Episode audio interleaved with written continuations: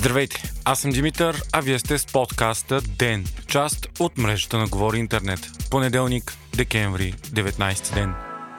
Феноменален и забележителен. С тези думи, меко казано, може да се опише финалът на световното първенство по футбол в Катар, който се проведе вчера между Аржентина и Франция и завърши с победа на Аржентина. Безспорно, един от най-драматичните финали в цялата история на спорта. Матч, който ще остане в легендите. Така описват медиите по цял свят случилото се вчера, което бе магия не само за закоравелите фенове на футбола. Матчът започна с тотална доминация на Аржентина, като Лео Меси отбеляза първия гол от Дуспа в 23-та минута, а Анхел Ди Мария затвърди резултата с 2 на 0 в първото полувреме. Французите нямаха отговор на вдъхновената игра на Аржентина до 80-та минута, когато мегазвездата Килян Бапе не вкара от Дуспа и само две минути по-късно изравни от воле. И тогава матчът започна. Стигна се до продължения, когато Меси вкара трети гол в 109-та минута и всичко изглеждаше приключило до момента, в който две минути преди края на матча Мбапе не вкара отново след Дуспа и не изравни. Така на едва 23 години той стана първият футболист след Джеф Хърст през 1966 година, който вкарва хетрик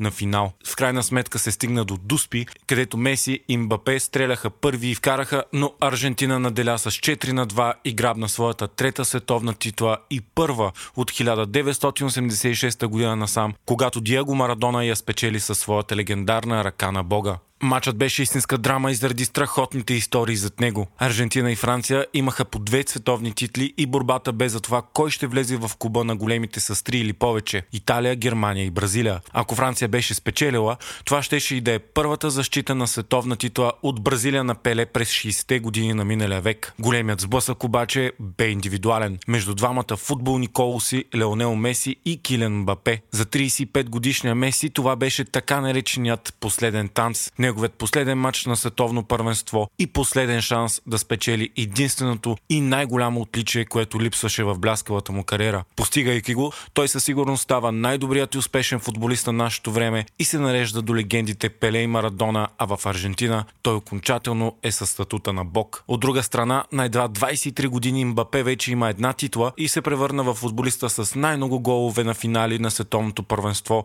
изравнявайки Пеле по общ брой голове на мундиали и доближавайки приближавайки се до абсолютният рекорд на Мирослав Клозе от 16 гола на световни. Медиите говориха дълго за този сблъсък между съотборниците в ПСЖ, а двамата не разочароваха, вкарвайки 5 от 6 гола в матча. В крайна сметка Меси със своите 7 гола и 3 асистенции взе и наградата за най-добър футболист на световното, а Мбапе получи златната обувка за най-много вкарани голове.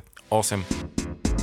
Украина съобщи за нова серия от руски атаки с ирански безпилотни самолети в Киев. Те са ударили критична инфраструктура и така части от града отново са без ток. Били са използвани 35 дрона, от които 30 свалени. Русия от седмици нанася удари по електроподавателната и водоснабдяваща инфраструктура на Украина, оставяйки милиони хора страната без ток и вода при минусови температури. Междувременно съветникът на Зеленски Михайло Подоляк обяви пред Нью Йорк Таймс, че Русия готви мащабна сухопът сухопътна офанзива в Украина по подобие на Съветския съюз след Втората световна война.